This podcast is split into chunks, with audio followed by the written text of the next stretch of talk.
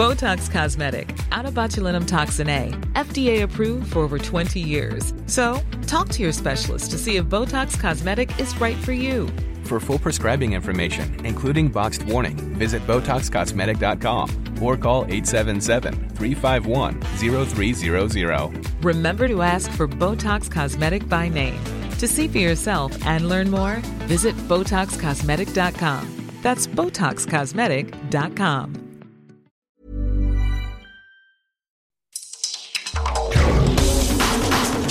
Kia ora ana. Welcome to the World in Sport from R N Z Pacific. I'm Ben Robinson-Drawbridge. This week, Joseph Parker prepares for the biggest fight of his career. A tough choice for Tonga's rugby league stars. The P N G Hunters start their season with a win while their cricket team missed the World Cup.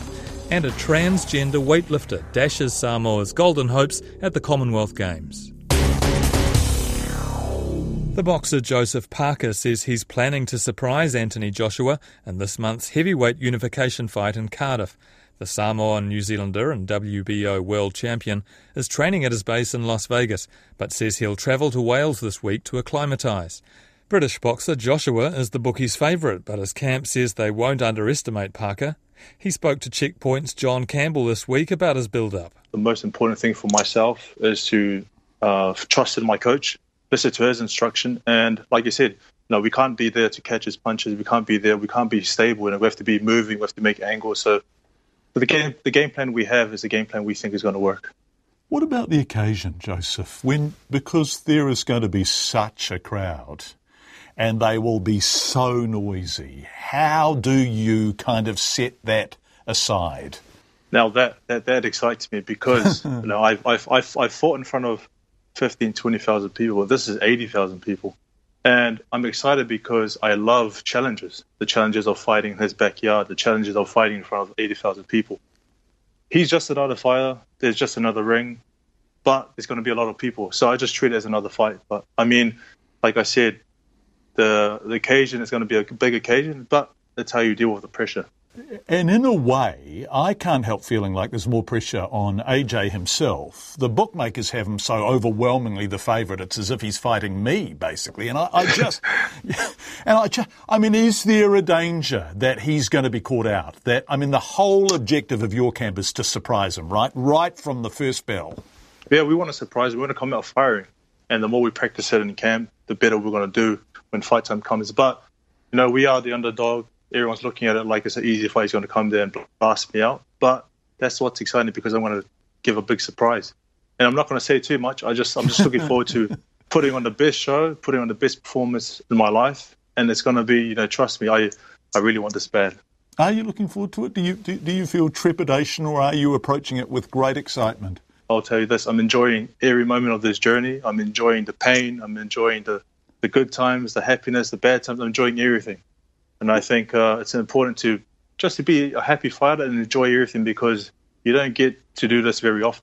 No, you don't. And this is what you've dreamt of, right? This is what you're a boxer for, for exactly these opportunities. When are you leaving Vegas and heading across to uh, to, to the U K, to Cardiff? We're leaving Vegas uh, probably on the sixteenth, seventeenth of, of March, and we're going to be there two weeks before the fight just to get used to the, the cold weather, the time change, and just to acclimatise. Well, it's uh, it's such an exciting opportunity for you, and you really seem ready for it and eager for it. So, you know, good luck, Joseph. We really wish you well. Thank you very much. There's a bit more training to do, but trust me, when I go there, I'm going to make New Zealand sound more proud. Joseph Parker meets Anthony Joshua on March the thirty-first. A number of Tongan rugby league internationals are having to make difficult decisions about their availability because of a scheduling clash with Australia's State of Origin. Tonga is set to play Samoa the same weekend as Game two of the Origin series, meaning a handful of players must choose which jersey to don. Last week, New South Wales players debated when Tongan star Andrew Fifita should make his decision regarding the June fixtures. Tonga's coach Christian Wolff told Kodo Vakauta the situation is not new for Tonga, but now there are different factors to consider. It's something that we're very used to, I guess, with Tonga, uh, and it's only new to the Australian team and the New Zealand team because in the past the, the players have tended to go that way, as in play for New Zealand or Australia. it's been well documented that financially they get looked after a lot better. Uh, it's always been seen as higher profile. And, you know, I guess that in the past there hasn't been as much to commit to in terms of Tonga either. We've, we've had to get our own act together as a football side so that, you know, we can expect those players to want to play with us. And, you know, the whole landscape's changed a little bit now where Tonga is a, a genuine consideration, obviously, and these players are, I think, once we did get our act together, they're certainly showing the pride that they have in their Tongan heritage. And, you know, from the World Cup, those players have made the decision to play with us regardless of the other advantages. My stance with Andrew is that, like I've always been, I'll support the players in whatever decision they make. You know, if, if Andrew does sacrifice State of Origin, it's not only a massive event that gives them a, a really big profile and, and the advantages you get through that, but he'd also have, have to sacrifice uh, ninety grand over three games, which uh, you know, he's certainly not, not going to get anywhere near playing for Tonga. So I understand there's a fair bit to sacrifice to commit to Tonga. I think the other difficulty for all the players at the moment is that in the past, Tonga just haven't been Uh, really considered on the international scene in terms of an international calendar that's always centred around Australia, New Zealand and England. So that's something that we're pushing really hard to change at the moment. There's been a fair bit of press around the possibility of us playing Australia at the end of the year, which is very much a possibility, and those sorts of things will certainly change uh, the, the mindset of players as well, because it means that they have got something that's really genuine to commit to. In terms of um, uh, Fifita, we've had uh, Paul Gallen come out and say, you know, kind of push for him to make a decision. We've had um, Boyd Cordner say, look, he, he, he'll give him all the time in the world. Have you actually had conversations with uh, the likes of Fifita? Have you had conversations around this kind of topic? Yeah, I have. I talk to the blokes all the time, and one thing I know, and I, I think he showed in the World Cup, that he's very, very committed to representing Tonga. But as I said, the one thing that could deviate that a little bit is the lure of Origin and the profile of Origin and, and obviously the benefits financially of playing Origin too. So I think he is genuinely a bit torn there, and it is a very tough choice for him. And, you know, I, I think Andrew said it best himself when I've seen an interview where, you know, he said that the people that don't have Tongan heritage, or, you know, there could be a, a different heritage, Samoan or, or other Pacific Island heritage, that uh, they don't understand. It's easy for uh, other people to come out and make comments, but unless you, you have those genuine links, it's very hard to understand. How annoying, or is it annoying for you to have a fixture featuring Tonga kind of smack bang in the Origin series? Well, I've worked in the N R L and, and worked in rugby league for a long time. It's very, very difficult to find the right time to play international footy. You know, the N R L clubs at the end of the day are the ones who financially support the players the most.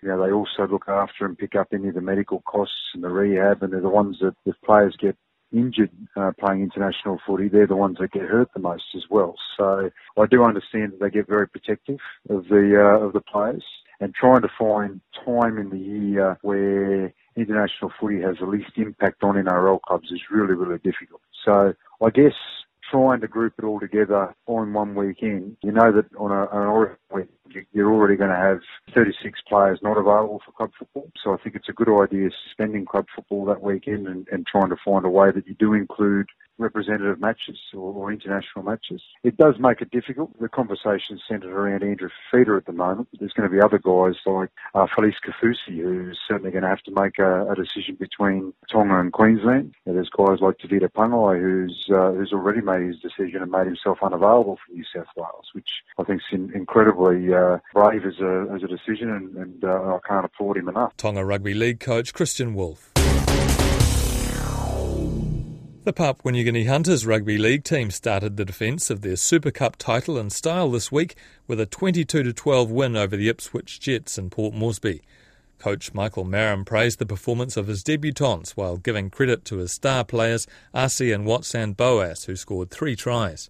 Marum says he was pleased to start the season with a win in his hundredth game for the club. Yeah, no, one hundred games uh, with the club. It's been five years since we started back in twenty fourteen. I acknowledge the uh, support of the other coaching staff and the other players that have been around the team in the past and up until present. Yeah. Were you happy with, with the performance? It seemed like a good win, yet there was a bit of rust out there perhaps. Yeah, no, it was uh, a bit scrappy, second half especially. Jets play a uh, different type of football. They throw the ball around and pop the ball out in the tackle, so it was a bit tough. Yeah, first game of the season, you know, we've still got a lot of work to do. Uh, we'll have to uh, go through our videos again and train, prepare well for our next game coming up, which is in Cairns. What do you think you'll be working on this week in particular? I thought our defence was good. Uh, we defended our line back-to-back sets there and didn't allow the opportunities for uh, our ball security. You know, we, we sort of dropped too many balls in the second half turnover. There was a bit of discipline issue there where uh, players started giving away penalties. And, you know, we could see that our players are a bit tired too, so, you know, because of the way the Jets were turning the plays on us. But those are probably the main things we've been working on here. A good debut from John Andy. Yeah, I think the, uh, he, he did really well there. So he played full uh, full game. Uh, again, that's his first game, so uh, you know, good to see all those players coming through. I think he's got good support from the uh, the experienced players that were around him. So yeah, hopefully he backs up again this weekend and then play uh, another good game. But you know, the other boys that also played their first games, I think uh, they did well. So Mackenzie yeah, was one of them. Edna Agebi, a young kid only, brought in from local club, never played the highest competition in P N G, but, you know, he did well to uh, play down there. And uh, Charlie Simon from uh, the Stags Tigers here. So good showing from the debutants, but it seemed like it was your veterans, your star players, the Boas boys, who really got you through. The combinations that we've built over the years, I think that's uh, probably one of our strengths now. So, you know, the Boas boys, Watson Boas was, uh, you know, he's trained his ankle during captain's round on Saturday afternoon, and he was given until just before kick-off when I decided to play him. So, but yeah, he did well there. Arsie Boas scoring that last try, and again, just leading from the front. Michael Marum's Hunters play the Northern Pride on Saturday in Cairns. It's been a tough time for the Papua New Guinea cricket team in Zimbabwe, where they've lost four one-day games on the trot at the Cricket World Cup qualifier. Going down to United Arab Emirates, Ireland, the West Indies and the Netherlands, P N G failed to win a place at next year's showcase in Britain. New coach Joe Dawes says he was pleased with the Barramundis in the field, but not with the bat. We haven't batted well this whole tournament. As a new coach coming in, that's been disappointing, but it's given us a lot of things that we know we've got to work on when we get back to Pommen. The boys are keen to do that. We've seen, you know, the return of a couple of spinners that had played previously and have been out of the system for a little while, come back in and and show some really good signs. So that's a big positive we're taking out of it. Our bowling unit and our fielding has been pretty good. And um, we know where we are and we know we've got some work to do, but everyone's looking forward to it. It seems that your bowling unit has performed well and it's been economical. No side's got away from us to any great extent. I mean, we've, you know, we've had some four and six wicket losses from memory, but, you know, we just needed a little bit more scoreboard pressure. You know, we had the West Indies four down and missed a difficult catch against them, which, you know, would have got it obviously five for them, you know, would have had us in the hunt, especially if we'd had another thirty or forty runs in the in the bank. Yeah, that's quite impressive considering the Windies are, are really a top-flight side and you, you had them under pressure early, but it seemed in that game your batsman didn't really respond to the pace of Carlos Braithwaite. It's probably more the bounce than anything. You know, he's obviously a massive unit. Our boy's probably just not used to the bounce that he got. You know, a couple of our guys are only tiny. Like our batting, we've got a lot of starts and one big hundred, but the rest of it's been pretty disappointing. Yeah, great one hundred fifty-one from Tony Uru against Ireland, but apart from that, the top five really seems to fail to fire the rest of the tournament, although I do note a couple of good knocks from the captain in there. He's been good throughout the whole thing without really going on and making that big match-winning score for us. And that's what we've lacked, is someone making turned that thirty into a sixty or seventy to go with Tony. You know, all of a sudden we're making two forty, two fifty, two sixty, and we're well and truly in the hunt. It seems like your captain, Asad Vala, has been doing his best to lead the team against some tough opposition, and your bowling unit's being well. What more can you do to get your batsmen up to this level? They've just got to have some, some better plans. I think they've they don't really have plans against spin or, or good plans against spin. So we've been talking a lot about that and been doing some work this week, but really that's going to take a bit of time. That's what we'll get stuck into when we get back to P O M in April and May. Joe Dawes and the Barramundis play two more games in Zimbabwe against Nepal and Scotland with their one-day international status on the line. The Samoa Weightlifting Federation says the gold medal aspirations of one of its leading athletes have been dashed by rules that have allowed New Zealand's Laurel Hubbard to compete at the Commonwealth Games. Hubbard, a transgender athlete who formerly competed as a man, won medals in the women's over ninety kilogram division at last year's World Championships, the first by a New Zealand weightlifter. The Federation's president, Jerry Walwork, told Bridget Tunnicliffe Samoa's Whangainga Stars is now training for the Commonwealth Games without hope of winning gold. This girl is very young, but she's also very good. She's currently ranked second to Laurel Hubbard. She's ranked second to her in the Commonwealth rankings right now as of two thousand eighteen. What are her thoughts about uh, Laurel being allowed to compete with women?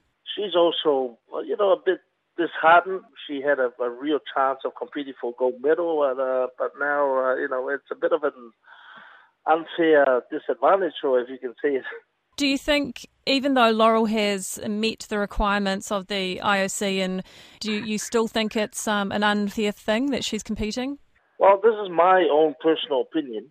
Uh, Laurel was a was a weightlifter as a male. Now, I, I know him personally. He competed for many years against some of our men. He was one of the best in New Zealand also. Now, that, that kind of training over many years, you develop that sort of strength as a man, and then you all of a sudden come back as a woman. I, I think it still stays with you.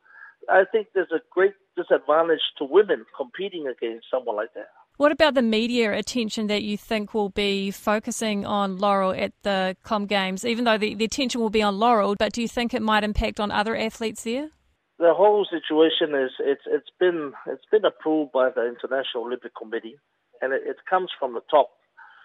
I still am against it because I think it's unfair, and uh, I just hope that all this happening over there, whatever media, it's not going to affect the other athletes from competing at the Commonwealth Games and the spirit of the Commonwealth Games. Can you see anyone upsetting Laurel and taking the gold medal? Very slim chance, but we will be giving it our best. There will be some surprises, but I think there's a very slim chance. She's already high, high up there in, in terms of uh, level, in, in Commonwealth level compared to the other Commonwealth Games. So, yeah, for this Commonwealth Games, a very slim chance someone will upset her. Do you know what Laurel was lifting? How how heavy a weight was she lifting as a man compared to what she's able to lift now? Do you know? I think as a man, uh, he was uh, snatching uh, about one hundred forty kilos at his prime. And uh, now as a woman, she's still snatching one thirty-two, one thirty-three, so it's still not that much off from what Uh, he, he was doing as a man. Obviously, you've spoken out about it, and the, um, the head of the uh, Weightlifters Association Australia has as well. Do you know if there is displeasure amongst other weightlifting associations and athletes that perhaps just haven't come out and said anything? There's quite a few. I've spoken to a few, and they, they haven't come out yet, but they're, they're not happy about it. We have one case now. Now, imagine what it's going to be like when we come next year. We've got ten cases dominating each division for the female weightlifters. It's not fair on women. What would be the alternative? Is there a solution? I don't have a solution. I've, why not have a division on their own? You know, I, I, I really don't have a solution to it. It's my own personal opinion is that I think it's very unfair competing against women, and it's going to discourage women in our part of the world. Weightlifting is one of the sports that we, we have become very competitive, especially in the women. Samoa won a silver medal at the Olympic Games with weightlifting. And now with this coming up, it's going to discourage our women.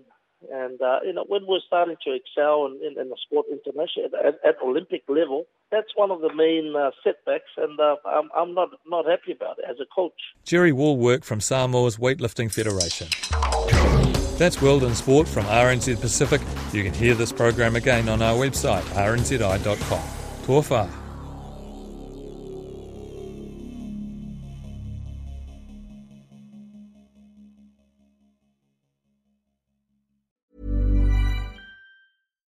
Botox Cosmetic, out of botulinum toxin A, F D A approved for over twenty years. So, talk to your specialist to see if Botox Cosmetic is right for you. For full prescribing information, including boxed warning, visit Botox Cosmetic dot com or call eight seven seven, three five one, zero three zero zero. Remember to ask for Botox Cosmetic by name. To see for yourself and learn more, visit Botox Cosmetic dot com. That's Botox Cosmetic dot com.